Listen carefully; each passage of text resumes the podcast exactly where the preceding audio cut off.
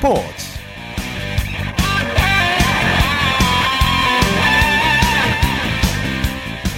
안녕하십니까 일요일 스포츠 스포츠의 아나운서 오승원입니다 55년 만에 아시안컵 정상을 노리는 한국 축구 대표팀의 아시안컵 8강 상대가 우즈베키스탄으로 결정됐습니다.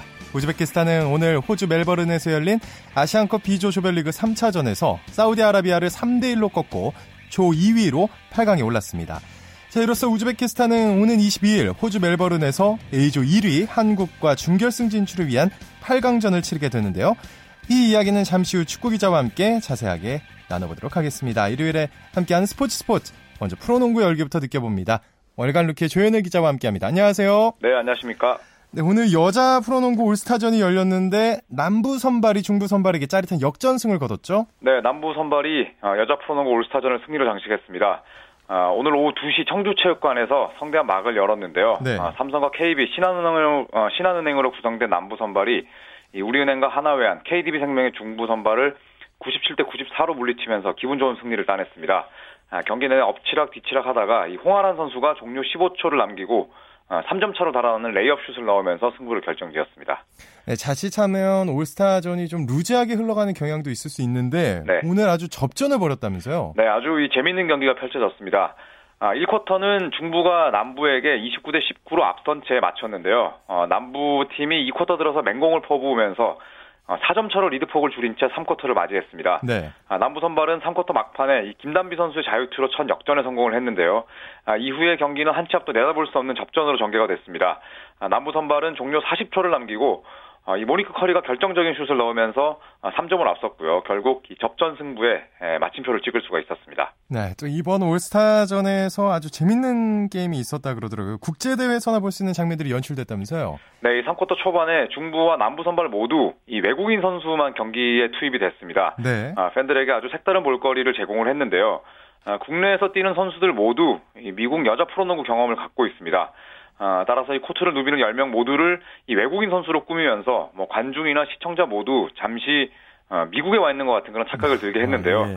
네, 힘과 높이를 앞세운 이 외국인 선수 특유의 플레이를 어, 잠깐이나마 감상할 수가 있었습니다. 음. 뭐이 역시 이 올스타전에서만 볼 수 있었던 색다른 광경이었습니다. 네, 오늘 올스타전 MVP는 누가 선정이 됐나요? 네, 이 KB에서 뛰고 있는 강하정 선수가 생애 처음으로 올스타전 MVP에 뽑혔습니다. 아, 눈물을 흘리는 장면이 좀 인상적이었는데요. 예, 남부 선발에 주전으로 나서서 24분 42초 동안 23득점 그리고 4개 어시트를 기록을 했습니다. 아, 특히 2쿼터에 펄펄 날았는데요. 3점슛 4개를 포함해서 10분 동안 무려 18득점을 올렸습니다. 아, 덕분에 이 남부 선발이 추격의 발판을 마련하면서 역전할 수 있었고요. 네. 아, 특히 이 청주 홈에서 열린 경기였기에 KB 소속의 강하정 선수에겐 더욱 큰 의미가 있었지 않나 싶습니다. 네, 또 우리 박하나 선수 새로운 3점슛 여왕이 됐다면서요. 네, 이 박하나 선수가 박혜진 선수의 3점 슛 여왕 3연패 아, 도전을 가로막았습니다. 이 박하나 선수는 아, 올스타전 3점슛 콘테스트 결선에서 15득점을 기록하면서 박혜진 그리고 이 모니크 커리를 제치고 우승했습니다. 12명이 나간 예선에서 팀 동료인 커리와 함께 상위 2명에 들어서 아, 결선에 진출했었는데요.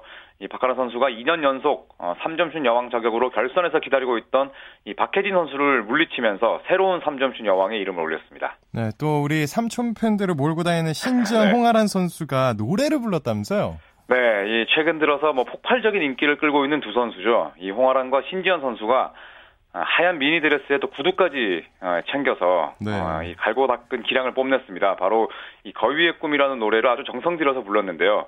나름 화음까지 넣어서 열창을 했습니다. 네, 이 여자 농구 팬들이 두 선수에게 뜨거운 박수를 보내면서 멋지게 화답을 했는데 또 뭐 경기가 시작되기 전에 몇몇 선수들은 경기장 한켠 음, 한켠에 마련된 무대에 이 두 명씩 올라서 춤 실력도 뽐냈습니다. 예. 아, KB의 이 비키바 선수가 뭐 아주 이 남다른 리듬감으로 몸을 흔들어서 주목을 받았습니다. 그렇군요. 자, 이번에는 남자 프로농구 살펴볼게요. 오늘 남자 프로농구 3경기가 열렸는데 후반기 들어서 상승세를 타고 있는 LG가 KT의 반격을 따돌렸네요. 네, 이 LG에게 2015년 뭐 아주 반가운 해일 것 같습니다. 아, 새해 들어서 5연승 달렸는데요. 아, LG는 부산 사직체육관에서 열린 이 원정 경기에서 부산 KT의 71대 66으로 이겼습니다. 아, LG는 오늘 승리로 17승 20패를 기록하면서 6위 어, KT와의 승차를 한 경기로 줄였습니다. 아, 반면 안방에서 패한 KT는 18승 19패로 5월 승률이 무너지고 말았습니다. 음, KT는 홈에서 열린, 열린 게임이었는데 잘 풀리지 않는 것 같더라고요. 네, 맞습니다. 이 전반 득점이 26점에 불과할 정도로 공격이 풀리질 않았습니다. 아, 이 에반 브락 선수의 부상 때문에 혼자 어, 풀타임을 뛰고 있는 찰스 로드 선수가 체력 난조에 시달렸고 또 전태풍 선수가 없는 가드진도 실책을 연발하면서 찬물을 끼얹었습니다. 아, 반면에 LG는 전반에 김종규 또 이 데이본 제퍼슨 선수를 많이 기용하지 않고도 어, 넉넉한 리드를 잡았는데요. 이 4쿼터 들어서 KT로부터 맹추격을 받았지만 아, 김시래의 활약과 또 승리의 쐐기를 박는 이 문태종 선수의 자유투로 결국 5점 차 승리를 확정할 수 있었습니다. 네, 또 얼마 전에 삼성과 트레이드를 단행했던 오리온스, KCC를 상대로 2연승을 거뒀네요. 네, 오리온스가 시즌 2연승과 동시에 KCC전 7연승을 달렸습니다. 아, 오리온스는 홈에서 열린 이 전주 KCC와의 정규 시즌 5라운드 경기에서 85대 56으로 대승했습니다. 아, 20승 17패를 기록한 오리온스는 4위를 그대로 유지했고요. 네. 아, 패한 KCC는 2연승 도전에 실패하면서 아, 시즌 27패째를 떠안았습니다. 아, 삼성과의 트레이드로 영입한 이 리오 라이온스 선수가 아, 골밑과 외곽 오가면서 24득점, 16개 리바운드를 걷어내면서 맹활약을 펼쳤습니다. 그렇군요. 전자랜드와 삼성의 경기 전자랜드가 이겼죠. 네, 전자랜드가 삼성을 5연패 늪에 빠뜨렸습니다. 아, 전자랜드는 이 원정에서 열린 삼성과의 5라운드 맞대결에서 73대 70으로 이겼습니다. 아, 전자랜드가 시즌 19승째를 거둔 반면에 예, 삼성은 5연패 늪에 빠지고 말았는데요. 이 전자랜드의 외국인 선수 주장이죠. 이 리카르도 포웰이 27득점 그리고 10개 리바운드로 팀을 이끌었습니다. 또 정영삼과 이현호 이 베테랑 콤비도 20점을 합작을 했고요. 패한 삼성에서는 김준일 선수가 18점을 올렸지만 아, 뒷심 부족으로 연패 탈출에 음. 실패하고 말았습니다. 네, 또 내일 프로농구 경기 일정과 관전 포인트 짚어주시죠. 네, 내일은 남자 프로농구 한 경기가 열립니다. 아, 서울 SK가 홈에서 안양 KGC와 맞대결을 벌이는데요. 아, 현재 선두를 달리고 있는 SK지만 김민수에 이어서 박상호 선수마저 부상을 입으면서 이 포워드진에 비상이 걸렸습니다. 반면에 KGC는 양희종, 강병현, 또 오세근까지 부상자들이 모두 돌아왔는데요. 예. 1위 SK를 상대로 과연 KGC가 아, 연패 늪에서 탈출할 수 있을지 많은 관심이 모아지고 있습니다. 네, 오늘 소식 고맙습니다. 네, 감사합니다. 프로농구 소식 월간 루키의 조현일 기자와 정리해드렸습니다. 이어서 프로배구 V리그 소식도 살펴봅니다. 마이데일리의 강상 기자와 함께합니다. 안녕하세요. 네, 안녕하세요. 네, 한국전력이 천적이죠. 대한항공을 상대로 시즌 첫 승을 거뒀네요. 네, 한국전력이 천적 대한항공을 완파했습니다. 한국전력은 오늘 인천 계양체육관에서 열린 대한항공과의 경기에서 세트스코어 3대 0으로 완승을 거뒀습니다. 오늘 승리로 3연승에 성공한 한국전력은 시즌 전적 13승 10패, 승점 36점으로 3위 대한항공에 승점 1점 차로 추격했습니다. 네, 또 천적인 대한항공을 꺾은 것 말고도 이번 승리가 더 값진 이유가 있다면서요? 예, 한국전력은 오늘 승리로 3연승과 함께 단독 4위로 올라선 것은 물론이고요. 프로 출범 이후 처음으로 전구단 상대 승리를 거뒀습니다. 오늘은 외국인 선수 듀리치와 전광인의 좌우 쌍포가 효과적인 공격을 선보이면서 쉽지 않은 대한항공을 상대로 완승을 따냈는데요. 네. 올 시즌 시즌 전구단 상대 승리는 처음입니다. 어, 쉽지 않은 기록이었을 것 같아요. 그렇죠. 사실 한국전력은 플레이오프 진출에 성공한 2011-2012 시즌 18승 18패를 기록한 이후 단 한 번도 5할 승률을 넘어본 적이 없었습니다. 음. 지난 2년간은 최하위를 면치 못하면서 승점 자판기로 전락을 했었는데요. 올해는 달랐습니다. 신영철 감독 부임 2년째인 올해 리베로 오재성과 외국인 선수 미타르 주리치의 합류로 팀이 짜임새를 갖췄고요. 네. 서재덕은 한층 안정된 리시브를 자랑하면서 전력을 끌어올렸거든요. 이제는 누구도 한국 전력을 약체라고 부르지 않습니다. 올 시즌 플레이오프 한 자리를 노리는 컨텐더로 거듭났습니다. 자, 이렇게 되면은 3위 싸움이 더 치열해질 것 같은데 어떤가요? 예, 맞습니다. 오늘 한국전력이 승점 3점을 따내면서 3위 대한항공과 5위 현대캐피탈의 승점도 2점 차가 됐습니다. 이대로면 3위와 4위 승점 차가 3점 이내일 때 열리는 단판제 준 플레이오프가 진행될 가능성이 큽니다. 음. 치열한 경쟁 속에서 한 팀은 어쩔 수 없이 탈락의 아픔을 맛보게 될 텐데요. 네. 한국전력이 신흥 강자로 급부상하면서 순위 다툼이 어느 때보다 흥미롭게 진행되고 있습니다. 네, 또 흥국생명은 현대건설을 이기고 6연패에서 탈출을 했네요. 예, 참 길었죠. 예. 흥국생명이 드디어 지긋지긋한 6연패에서 벗어났습니다. 흥국생명은 남자부에 이어 열린 경기에서 현대건설을 세트스코어 3대1로 꺾고 6연패에서 벗어났는데요. 오늘 승리로 흥국생명은 시즌 전적 9승 10패, 승점 27점을 마크했습니다. 오늘 게임은 어디에서 승부가 갈렸다고 보시나요? 네, 오늘 게임은 절대적으로 범실에서 승부가 갈렸다고 볼 수 있습니다. 음. 1세트는 현대건설이 25대 21로 따냈습니다. 강팀에게 한 세트를 뺏긴 만큼 흥국생명의 승리가 쉽지 않아 보였는데요. 결국 범실에서 승부가 갈리고 말았습니다. 올해 잘하다가 범실로 무너지는 경기가 잦았던 현대건설인데요. 네. 오늘은 무려 35개의 범실로 7개를 기록한 흥국생명보다 5배나 많았습니다. 한현역 감독은 아무리 블로킹과 서브, 리시브에서 상대를 압도해도 범실이 많으면 이길 수 없다고 했는데요. 네. 오늘 현대건설이 딱 그런 모습이었습니다. 또 그럼 범실 때문에 중요한 경기를 놓친 팀들이 또 있나요? 네, 승부처에서 범실은 그야말로 자멸의 지름길이죠. 최근 경기를 살펴보면 지난 1일 대한항공과 삼성화재전이 있는데요.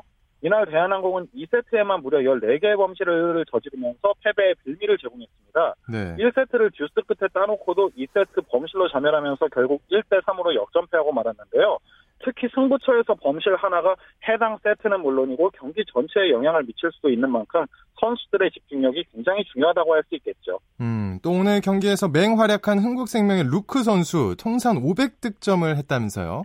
네, 오늘 흥국생명의 레이첼 루크가 아주 좋은 활약을 보여줬습니다. 블로킹 2개 포함 33점에 공격 성공률 52%를 기록했고요. 범실은 단 2개뿐이었습니다. 데뷔 첫 시즌에 통산 500득점 고지를 밟으면서 기쁨을 더했는데요. 네. 현대건설 폴리는 27점 공격 성공률 44%로 제 역할을 했지만 흥국생명 팀 범실의 7개인 2배가 넘는 16개의 범실로 무너지고 말았습니다. 네. 자, 왕년의 배구 스타 장윤창 씨가 아들 때문에 경찰 조사를 받았다고 하는데 이게 무슨 얘기인가요? 예, 참 안타까운 소식인데요.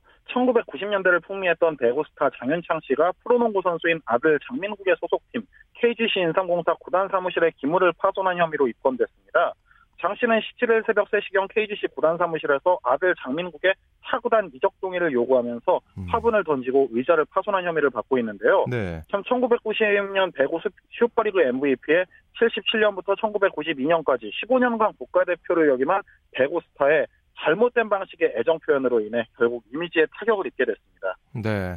자, 내일 프로배구 V리그 경기 일정과 관전 포인트 짚어주시죠. 네, 내일은 남녀부 한 경기씩 열립니다. 남자부는 우리카드와 OK저축은행의 경기인데요. OK는 내일 승점 3점을 따낸다면 1위 삼성화재에 4점 차로 추격할 수 있는 좋은 기회입니다. 네. 최근 4연승으로 분위기도 좋습니다. 5연패 중인 우리카드를 제물로 선두 추격에 나설 수 있을지 관심이 모아지고요. 여자부 GS 칼텍스와 도로공사의 경기는 장충체육관에서 열립니다. 장충체육관 개장 경기라 더 관심이 쏠리는데요. GS 칼텍스는 지난 2011-2012 시즌 이후 3시즌 만에 장충 복귀전입니다. 상대팀이 7연승 단독 선두를 질주 중인 도로공사라는 점이 걸림돌이긴 하지만 장충 팬들 앞에서 어떤 플레이를 보여줄지 또 벌써 기대가 되고요. 내일도 수많은 취재진과 팬들이 장충 개장 경기를 찾지 않을까 예상해 봅니다. 네, 아무래도 내일 관심이 더 모아질 것 같습니다. 오늘 소식 고맙습니다. 고맙습니다. 지금까지 배구 소식 마이데일리의 강산 기자와 함께했습니다.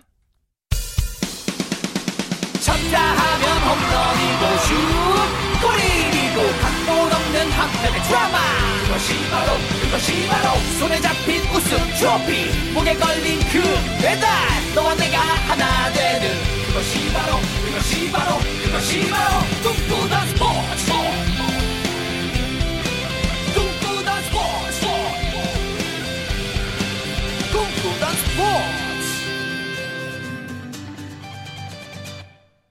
이어서 국내외 축구 소식 살펴봅니다. 중앙일보의 박민 기자와 함께합니다. 안녕하세요. 네, 안녕하세요. 네, 어제 호주전에서 승리한 우리 축구 대표팀 회복 훈련에 들어갔다면서요?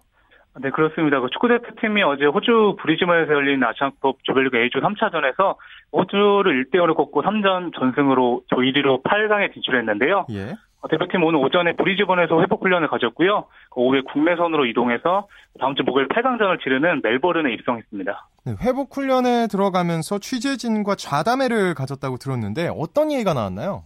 네, 슈틸리케 감독이 오늘 기자들과 그 간담회에서 대표팀 현황과 토너먼트 구상 등을 밝혔는데요. 그 의미심장한 말도 남겼습니다. 네. 그 애주가는 아니지만 와인을 종종 즐기는 그 슈틸리케 감독이 그 대회 중에는 절대 금주라면서도 그 31일 후에 그 샴페인으로 한 잔 하고 싶다고 말했는데요. 음. 31일은 결승전이 열리는 날이라서 그 우승 축배를 들고 싶다는 의미였습니다. 아 그렇군요. 네, 네. 어제 호주전에서 사실 자존심 싸움이라고 불렸는데 우리 선수들이 이기면서 자신감을 많이 얻었을 것 같은데 선수들 사이가 많이 올랐죠? 아, 네, 맞습니다. 그 대표팀은 그 오만과 쿠웨이트와 그 1, 2차전에서 이겼지만 경기력이 좋지 않아서 비난, 비난에 시달렸었는데요. 어, 비록 세 경기 모두 1대0 승리였지만 대체국이자 강력한 우승 후보인 호주를 꺾고 어, 큰 자신감을 얻었습니다. 네. 안타까운 거는 핵심 선수들이 부상을 당했다는 건데 구자철 선수 부상 어떤가요? 네, 그 구자철 선수가 어제 호주전 후반 1분경에 공중볼을 다투다가 떨어지는 과정에서 그 오른팔로 땅을 짚었는데요. 네네. 오늘 정밀 진단 결과 오른쪽 팔꿈치 인대가 파열돼서 음. 남은 경기 출전이 불가능해졌습니다. 어, 구자철은 4년 전에 카타르 아시안컵 득점왕을 차지했고요. 이번 대회 오만과 1차전에서도 결승골에 시발점 역할을 해냈는데요. 앞서 이청용이 오만과 1차전에서 그 오른쪽 정강이뼈를 다쳐서 귀국한 데 이어서 대표팀은 주축 선수 2명을 잃게 됐습니다. 어, 슈틸리케 감독은 23명이 아닌 21명으로 남은 토너먼트를 치러야 합니다. 음, 네, 지금까지 매 게임마다 선수들이 많이 바뀌어도 우리 선수들 잘해주고 있었는데 앞으로 우리 슈틸리케 감독이 위기 관리를 어떻게 해 나가느냐가 중요할 것 같습니다. 아, 네, 맞습니다. 그 슈틸리케 감독은 2002년에 독일 18세 이하 대표팀을 이끌고 그 유럽 선수권 결승까지 갔었는데요. 네. 슈틸리케 감독이 오늘 그 간담회에서 그 당시 부상자가 속출해서 벤치 앉은 선수가 그 두 명밖에 되지 않았다고 회상했는데 당시 당시 그 슈틸리케 감독이 줄부상 속에서도 그 필립 람, 람 등을 이끌고 결승까지 올라왔거든요. 예. 13년 전에 그 위기 관리 방법을 터득한 슈틸리케 감독이 그 호주전처럼 전술의 유연성을 보여줄지 기대가 되는데요. 슈틸리케 감독은 일단 구자철 선수의 공백을 쿠웨이트와 2차전에서 결승골 넣은 남태희 선수로 메울 것으로 보입니다. 음, 그렇군요. 우리나라의 8강 상대가 정해졌죠? 네, 그 우리나라 8강 상대가 우즈베키스탄으로 확정됐는데요. 우즈벡이 오늘 멜버른에서 열린 B조 3차전에서 그 사우디아라비아를 3대 1로 꺾고 그 2승 1패 B조 2위로 8강에 올랐습니다. 어, 슈틸리케 감독도 이 경기를 현장에서 지켜봤는데요. 네. 한국은 22일 멜버른에서 그 우즈벡과 4강행을 놓고 다투게 됐습니다. 음, 우즈벡의 축구 팀 컬러가 좀 궁금합니다. 어떤 팀인가요? 네, 우선 그 한국은 우즈벡과 상대 전적이 8승 2무 1패고 최근 21년간 10경기 연속 무패로 그 절대 우세인데요. 예. 하지만 2014년 브라질 월드컵 최종 예선에서 두 차례 맞붙어서 고전했습니다. 2012년 9월에는 2대2로 겨우 비겼고요. 2013년 6월에는 상대 자책골로 1대0 진땀승을 거뒀는데요. 우즈벡은 피파 랭킹도 71위로 69위인 한국과 비슷하고요. 음. K리그에서 뛴 제파로프와 카파지도 속해 있는데요. 그 우즈벡은 지난 14일 중국과 2차전에서 1대2 역전패를 당했는데 그 노장들의 약한 체력이 그 약점으로 꼽히고 있습니다. 네, 근데 우리 선수들도 호주전 끝나고 김진현 선수가 어떻게 선방했는지 기억이 나지 않는다고 할 정도로 체력이 방전됐다 이렇게 얘기를 했는데 아, 8강전이 네. 목요일이니까 체력을 회복할 시간 충분하다고 볼 수 있을까요? 네, 일단 슈틀리케 감독도 그 8강전까지 5일의 시간이 남아 있고 그 시간이면 충분히 체력 회복은 가능하다고 말했는데요. 네. 그 현지 기자에 따르면은 그 멜버른이 그 여름 아침 기온이 그 10도 안팎할 정도로 날씨가 쌀쌀하다고 하는데요. 캔버라에서 감기 몸살로 고생했던 선수들이 그 또 감기에 걸릴 가능성이 있어서 음. 컨디션 관리가 매우 중요할 것 같습니다. 네, 또 조금 전에 끝난 비조 조별 예선 최종전에서 중국과 북한이 맞붙었는데 결과는 어떻게 됐나요? 네, 중국이 북한을 2대 1로 꺾고 조별리그 3전 전승으로 비조 1위에 올랐는데요. 어, 중국은 A조 2위인 개최국 호주와 22일 어, 브리즈번에서 8강전을 치르게 됐습니다. 음. 한편 북한은 3전 전패로 비조 최하위로 대회를 마쳤습니다. 네, 호주와 중국이 붙게 되네요. 기대가 됩니다. 네. 우리나라 외 조별로 어떤 나라가 8강 진출이 확정됐는지 정리해 주시죠. 네, 우선 A조에서는 한국과 호주, B조에서는 중국과 우즈벡이 8강에 올랐고요. C조에서는 이란과 아랍에미리트가 나란히 2승으로 8강행을 조기 확정지었습니다. 그 D조에서는 일본이 그 2승으로 8강에 유리한 고지를 선점한 상황이고요. 네. 1승 1패를 기록 중인 이라크와 요르단도 8강행을 노리고 있습니다. 음, 그렇군요. 자, K리그 정상에 오른 전북현대 전지훈련을 떠났다고요? 네, 지난해 K리그 챔피언 전북현대가 오늘 전지훈련을 위해서 그 아랍에미리트 두바이로 출국했는데요. 전북은 약 3주간 두바이에서 친선 경기 등을 통해서 경기 감각을 끌어올릴 예정입니다. 네, 그 외 주목할 만한 국내 축구 소식 전해 주시죠. 네, 그 잉글랜드 프리미어리그 스완지 시티가 오늘 첼시의 0대5 대패를 당했는데요. 그 아시안컵에 차출된 기성용의 빈자리가 컸는데 그 무리뉴 첼시 감독도 경기 후에 그 스완지 시티에서 브리튼 기성용 셸비가 뛰지 못한 거는 음. 우리 팀으로 치면은 뭐 파브레가스, 마티치, 미켈이 한 번에 결장한 것과 마찬가지라고 평가했습니다. 네. 그 첼시는 맨체스터 시티의 승점 앞, 5점 앞선 그 선두를 지켰습니다. 네, 그렇군요. 오늘 소식 여기까지 듣겠습니다. 고맙습니다. 네, 감사합니다. 네, 축구 소식 중앙일보 박민 기자와 살펴봤습니다.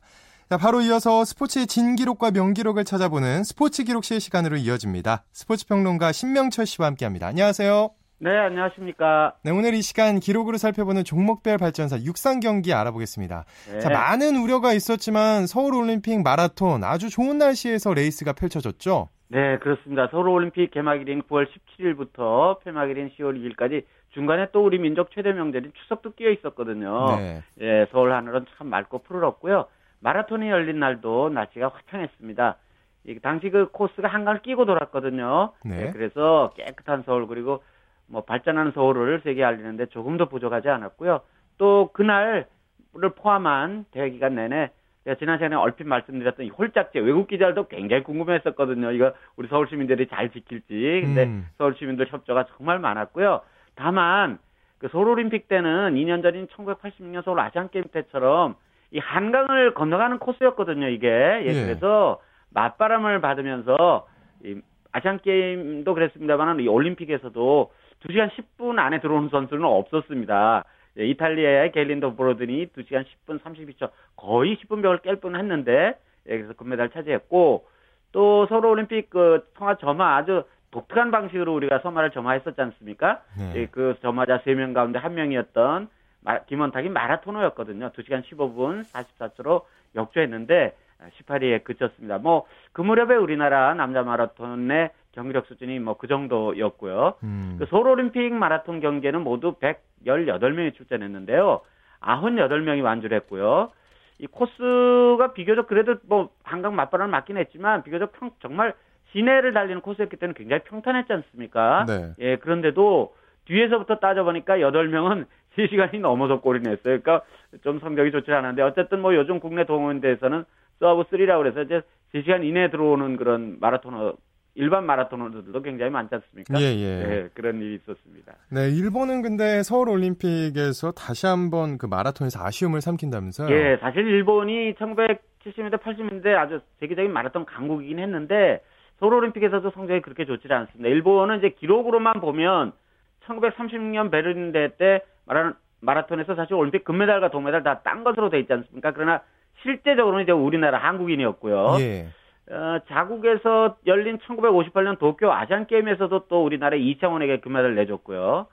그리고 일본의 경우는 맨바레이 마라톤으로 유명한 에티오피아의 아베베 비킬라가 두 번째 우승한 1964년 도쿄 올림픽에서 쯔부에라 고키치가 3위로 골이 내서 올림픽 마라톤에서는 처음으로 메달을 땄습니다. 이어서 1968년 예, 멕시코 올림픽에서는 김혜아라 겐지가 은메달 차지하면서 기세를 올렸습니다. 그렇지만 이후 쭉 올림픽을 살펴보면 이 별로 올림픽 메달과 일본 마라톤이 이렇게 인연이 있질 않았었어요. 음. 그리고 또 이제 서울 올림픽에서도 2년 전 서울 아시안 게임에서 2시간 8분대 기록 꽤 괜찮은 기록으로 이 나카야마 다케유키가 어, 우승을 했는데 이 동메달리스트인 지부티의 후세인 아마드 살라에게 6초 뒤진 2시간 11분 5초로 4위로 골인해서 서울 올림픽에서 좋은 성적을 또 내질 못했고 뭐 그전에 음. 미넨데에서 5위 또 로스앤젤레스 올림픽에서 소 다케시라는 당시 세계적인 그 마라토너가 있었는데 네. 이 선수도 4위를 하면서 이거 올림픽과는 께서 인연을 좋게 맺질 못하고 그래서 정말 다시 한번더 서울올림픽에서도 실망을 하게 됩니다. 그렇군요. 네. 마라톤에서 기록은 코스의 영향을 많이 받지 않습니까? 예, 그렇습니다. 사실 그 마라톤이라는 게 표고차도 굉장히 중요하지 않습니까? 예, 네. 예, 높낮이 이런 것도 중요하고 또 주변 경관도 사실 그 마라토너들 얘기를 들어보면 이게 지루하게 막 거의 직선으로만 가속 계속 가는 코스가 꼭 얼핏 좋을 것 같기도 하지만 꼭 그렇지도 않다고 그러거든요. 아, 그렇군요. 예, 그리고 또 날씨 특히 온도는 섭씨 한 10도에서 15도 사이 정도로 적당해야 하고 여러 가지 그 변수가 많지 않습니까? 그래서 그 일정한 조건에서 마라톤은 경기를 치르지 않기 때문에 다른 이제 기록 종목들 뭐 수영이나 육상, 양궁 이런 기록 종목들과 달리 신기록이라는 말을 쓰지 않고 최고 기록이라는 말을 쓰고 있거든요. 네. 예, 그래서 서울 아시안 게임과 서울 올림픽의 경우는 한강을 건너서 달리는 코스를 이제 TV 화면으로 보면 참 멋있게 보였는데 네, 네. 앞에 잠깐 말씀드렸듯이 강바람하고 이렇게 맞싸워야 하는 선수들에게는 그리 좋은 코스는 아니었죠. 네, 네. 1980년대 마라톤 코스와 관련해서는 우리 중장년 스포츠 팬 여러분들 정말 많이들 기억하실 텐데 그 서울 올림픽이 열렸던 그 무렵 국내 마라톤 대회는 이건 국제 대회는 이제 그 시내를 달리는 코스로 그렇게 경기를 했었고요. 실제로 우리 국내 대회는 잠실 종합운동장에서 출발해서 판교를 다녀온 그 왕복 코스에서 열리고 있었거든요. 아, 예. 예. 그래서 근데 지금의 그 판교가 아닙니다. 지금 뭐 엄청나게 발전한 판교가 아니고 네네. 그때는 정말 판교가 아주 목가적인 분위기에 음. 예, 그 뭐 논에서 그 소 이변 냄새도 나고 뭐 그랬더라 좀 목가적인 분위기의 판교였습니다. 거기를 네. 왔다 갔다 하는 그런 코스였는데 어쨌든 이 코스를 비롯해서 선수 육성하는 것 외에 또 하나는 이큰좀 평탄한 코스에서 우리가 기록을 좀 단축해야 되지 않을까. 왜냐면 1980년대 중반까지 우리나라가 마라톤 정말 기나긴 그 암흑기를 거치고 있었지 않습니까? 네. 예, 그래서 많은 코스를 이제 개발을 하게 되고 앞에 잠깐 말씀드렸던 이 중장년 그 스포츠 팬 여러분들은 아마도 서울운동장 지금 뭐 이제 흔적, 흔적도 찾아볼 수 없습니다만은 서울운동장을 출발해서 오류동을 다녀오는 코스도 아마 기억하실 것 같고 음. 또 하나 많이 기억하시는 코스는 이게 아주 상당히 오랜 기간 그 국내 대에서 사용했던 코스인데요. 그 서울운동장 앞을 출발해서 의정부까지 갔다 오는 왕복 코스가 있었어요. 이 코스에서 많이 경기가 열렸고 뭐 그 밖에 중랑천에서 출발해서 동두천 돌아오는 코스 그리고 또 종암동 고려대학교 근처에서 출발해서 의정부시 외곽을 돌아오는 코스 아무튼 많은 코스에 변할 지도했지만 예, 예. 그렇게 성과는 나질 않았습니다. 네. 네, 그렇군요. 다음 시간에 또 재밌는 얘기 기대하겠습니다. 고맙습니다. 네, 고맙습니다. 지금까지 스포츠 기록실 스포츠 평론가 신명철 씨와 함께했습니다. KBS 1라디오 스포츠를 만드는 사람들 시간입니다. 이혜리 리포터 자리했습니다. 안녕하세요. 네, 안녕하세요. 오늘은 어떤 분을 만나고 오셨나요? 네, 선수들을 안전하고 신속하게 경기장으로 또 숙소로 또 훈련장으로 이렇게 이동할 때 도움을 주는 사람을 만나고 왔습니다. 바로 프로 농구팀 인천 전자랜드에서 구단 버스 운전기사로 활동하고 있는 유신철 기사인데요. 유신철 기사는 구단 버스를 운전한 지 16년째라고 합니다. 예. 선수들을 태운 버스는 경기 시작하 시 작하기 1시간 전에 무조건 도착을 하고요. 또 경기 끝나기 1시간 전부터는 선수들이 숙소에 빠르게 갈 수 있게 출발 준비를 하는데요. 유신철 기사 만나보시죠.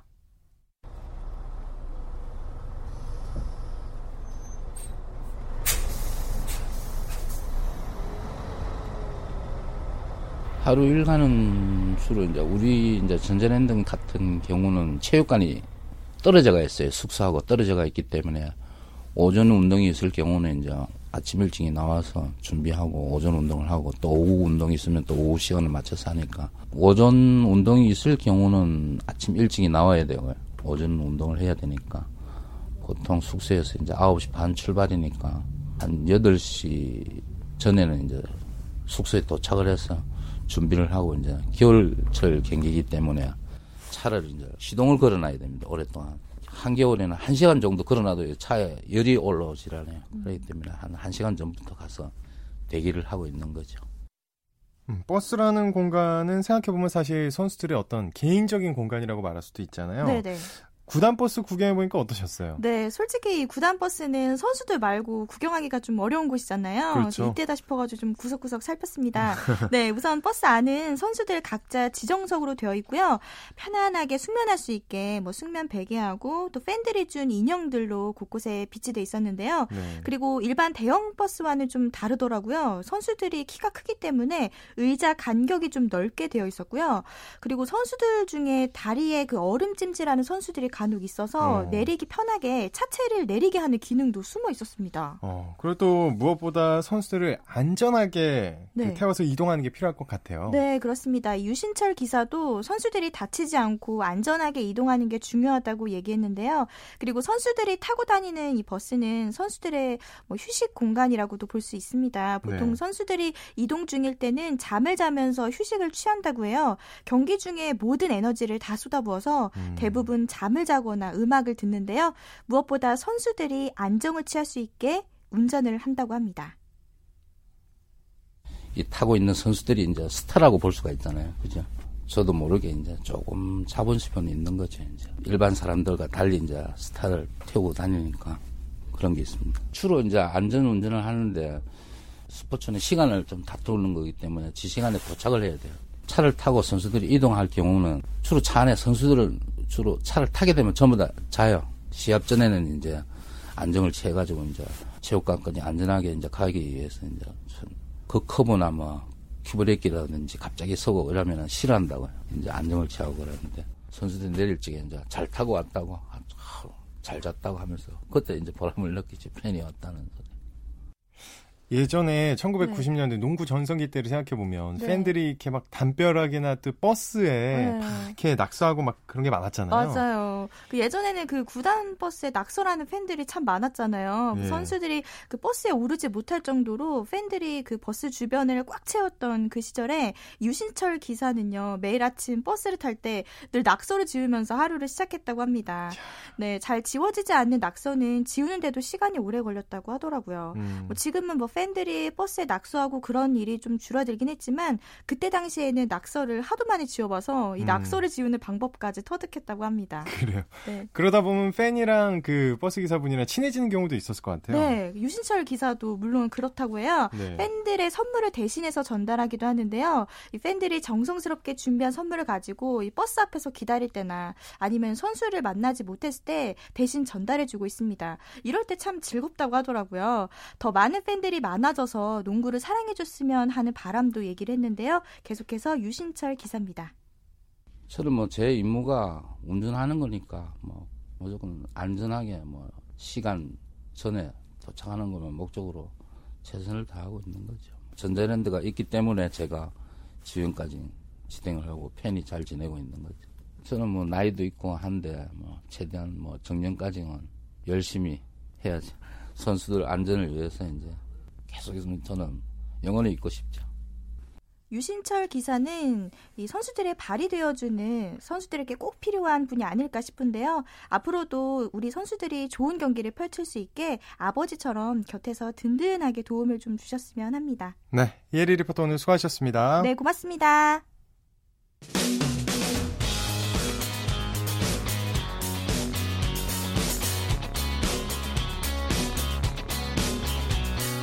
따뜻한 비판이 있습니다.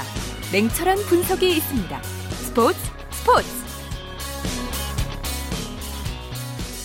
한 주간 이슈가 됐던 스포츠계 소식을 취재 기자를 통해 정리해보는 주간 취재 수첩 시간입니다. 오늘부터 스포츠 서울 고진현 기자와 함께합니다. 안녕하세요. 안녕하세요. 고진현입니다. 네, 반갑습니다. 자, 강정호 선수가 드디어 메이저리그 해적이 됐습니다. 네. 피츠버그 파이리츠와의 계약을 마무리했는데요. 네. 최종 계약 조건이 이래저래 말이 많았지만 당초 알려진 것보다는 좀 낮은 것 같아요. 네, 그렇습니다. 당초 4년에 1,600만 달러로 알려졌지만 공식 발표에 따르면 4년에 1,100만 달러로 확정이 됐습니다. 네. 계약 조건은 4 플러스 1년입니다. 5년 차에는 구단이 옵션을 주고 옵션 행사 금액은 550만 달러입니다. 그리고 buyout 조항까지 buyout 조항이 있어서 100만 달러 포함을 한다면 네. 최소 보장된 금액이 4년에 1,200만 달러입니다. 그리고 최대 1,650만 달러로 확정이 됐습니다. 그렇군요. 네. 자, 강정호 선수의 메이저리그 연착륙 어떻게 보시나요? 타격과 수비 등 좀 세부적인 점검에 앞서서 좀 전, 전체적으로 전망을 부탁드릴게요. 예, 역시 데뷔 첫 해가 중요합니다. 지금 음. 닐 헌팅턴 단장께서는 강정호 선수를 벤치 옵션으로 기용하겠다고 했습니다.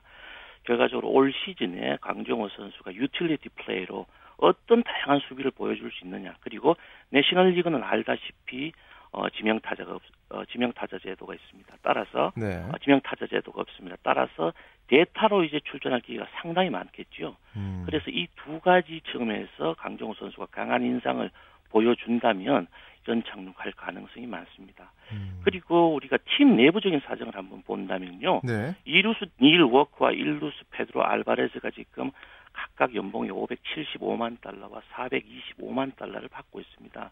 공교롭게도 이 두 선수가 지금 연봉 조정 신청을 냈습니다. 이 선수가 지금 앞으로도 고액 연봉이 부담이 되기 때문에 피츠버그는 대표적인 small market 구단입니다. 그렇죠. 그래서 이 두 선수를 트레이드 카드로 활용할 가능성이 상당히 높습니다. 음. 그렇기 때문에 올 첫 해, 데뷔 첫 해 강정호 선수가 가능성만 보여준다면 메이저리그에 연착륙할 가능성이 상당히 높습니다. 음, 생각보다 빨리 자리를 잡을 수도 있다. 뭐 예, 이런 예예. 예. 네, 타격 적응에서 가장 중요한 열쇠는 무엇일까요? 국내 역시 전문가들은 강종호 선수가 타격을 할 때 다리를 드는 뭐 습관이 있습니다. 네. 이 점을 이제 전문적인 용어로는 스윙킥이라고 하는데요. 이 스윙킥은 어, 국내 야구 선수들과 일본 선수들, 동양 선수들이 체격이 작은 선수들이 자기 자신만의 리듬감을 잡기 위해서 그리고 임팩트 과정에서 폭발력을 모으기 위해서 자주 쓰는 버릇입니다. 네. 그러나 메이저리그는 아시다시피 볼 스피드가 동양권의 스피드하고는 현저히 차이가 나, 나, 그렇죠. 납니다. 그렇기 때문에 빠른 스피드 그리고 변화구의 낙폭과 예리함이 상당히 중요합니다. 큽니다. 그렇기 때문에 선수들이 타석에서의 움직임이 상당히 적어야 유리하겠죠. 음. 그러나 이, 이 점들 스스로도 저는 개인적인 부분에서는 처음부터 주눅 들어서 막 고치려 했다가는 죽도 밥도 안 될 수가 있습니다. 그렇기 때문에 어 본인 스스로가 메이저리그에서 경험을 해보면서 음. 자기의 약점들을 스스로 고쳐나가는 것이 중요하다고 봅니다. 음, 자신감을 갖고 한번 예. 밀어붙여봐야 된다. 네. 네. 자, 강정호 선수는 사실 이제 한국 프로 야구에서 홈런 타자로 인식되는 부분도 좀 있거든요. 아무래도 예. 그 구장 크기도 좀 작은 면이 있고. 근데 수비력은 상대적으로 좀 주목을 받지 못했잖아요. 예, 예. 수비력 측면에서 놓고 볼 때 메이저리그 수준과 비교해 보면 어떨까요? 어, 저는 사실 이 수비력이 상당히 중요한 어떤 팩트가 될 수 있다고 봅니다. 예. 일단 내야수로 안정적인 어떤 출정을 보장받기 위해서는 수비력이 필수입니다. 수비력이 뒷받침이 되지 않으면 안정적인 출장이 보장되지 않는 게 바로 모든 프로야구의 기본적인 어떤 성, 속성이겠죠. 네. 우려의 목소리가 많지만 저는 강정호 선수에게는 수비에서 장점이 있다고 봅니다. 사실 우리보다 수준이 높다는 일본 선수들이 메이저리그에서 진출한 내야수들이 성공을 하지 못했습니다. 네. 저는 그 결정적인 이유가 하나가 있다고 봅니다. 바로 백핸드 수비의 약점입니다. 음. 일본과 우리나라 특히 한국 같은 동양권 수비수들 내야수들은 자꾸 타구를 몸의 중심에서 받으려는 습관과 그런 것들이 어릴 때부터 기본기로서 배워져 와 있습니다. 그러나 메이저리그는 볼 스피드가 엄청나게 빠르기 때문에 네. 몸 중심에서 타구를 포착했다가는 놓칠 확률들이 상당히 많습니다. 그래서 어릴 때부터 미국에서는 백핸드 수비를 지금 배우고 있는데요. 강정호 선수는 사실 이 백핸드 수비가 상당히 좋습니다. 음. 그리고 어 풋워크가 조금 뒤떨어지지만 그런 수비 range 좁은 수비 range를 강한 어깨로서 보완할 수가 있거든요. 네. 그렇기 때문에 저는 강정호 선수의 수비력은 그렇게 문제가 되지 않는다고 봅니다. 음. 자, 피츠버그의 홈구장인 PNC 파크가 메이저리그에서 우타자의 무덤이라고 불리지 않습니까? 예. 근데 이런 우타자 슬러거인 강종호 선수에게 불리하게 작용될 수도 있지 않을까요? 뭐 사실은 좀 그렇습니다. 이 PNC 파크가 사실은 비대칭형 구장이거든요. 예. 왼쪽이 99m, 오른쪽이 98m, 중앙이 122m고 자중간이 무려 125m입니다. 그렇기 음. 때문에 전형적으로 우타자 홈런 factor 순위에서는 메이저리그 전체 구장 중에서 최하위입니다. 음. 그럼에도 저는 개인적인 생각에서는 그 비거리는 홈런 생산에서 그 중요한 요소지만 절대적이지는 않다고 봅니다. 강정호 선수는 손목 힘이 아주 뛰어난 타자거든요. 예, 예. 그렇기 때문에 이렇게 어, 오른쪽으로 밀어칠 수도 있고 네. 그리고 contact 능력만 갖춘다면 비거리는 그렇게 문제가 되지 않는다고 봅니다. 네, 오늘 여기까지 듣겠습니다. 고맙습니다. 고맙습니다. 지금까지 고진현의 취재 수첩 스포츠 서울의 고진현 기자였습니다. 오늘 준비한 소식 여기까지입니다. 내일은 이광용 아나운서가 찾아옵니다. 지금까지 아나운서 오승원이었습니다. 스포츠 스포츠.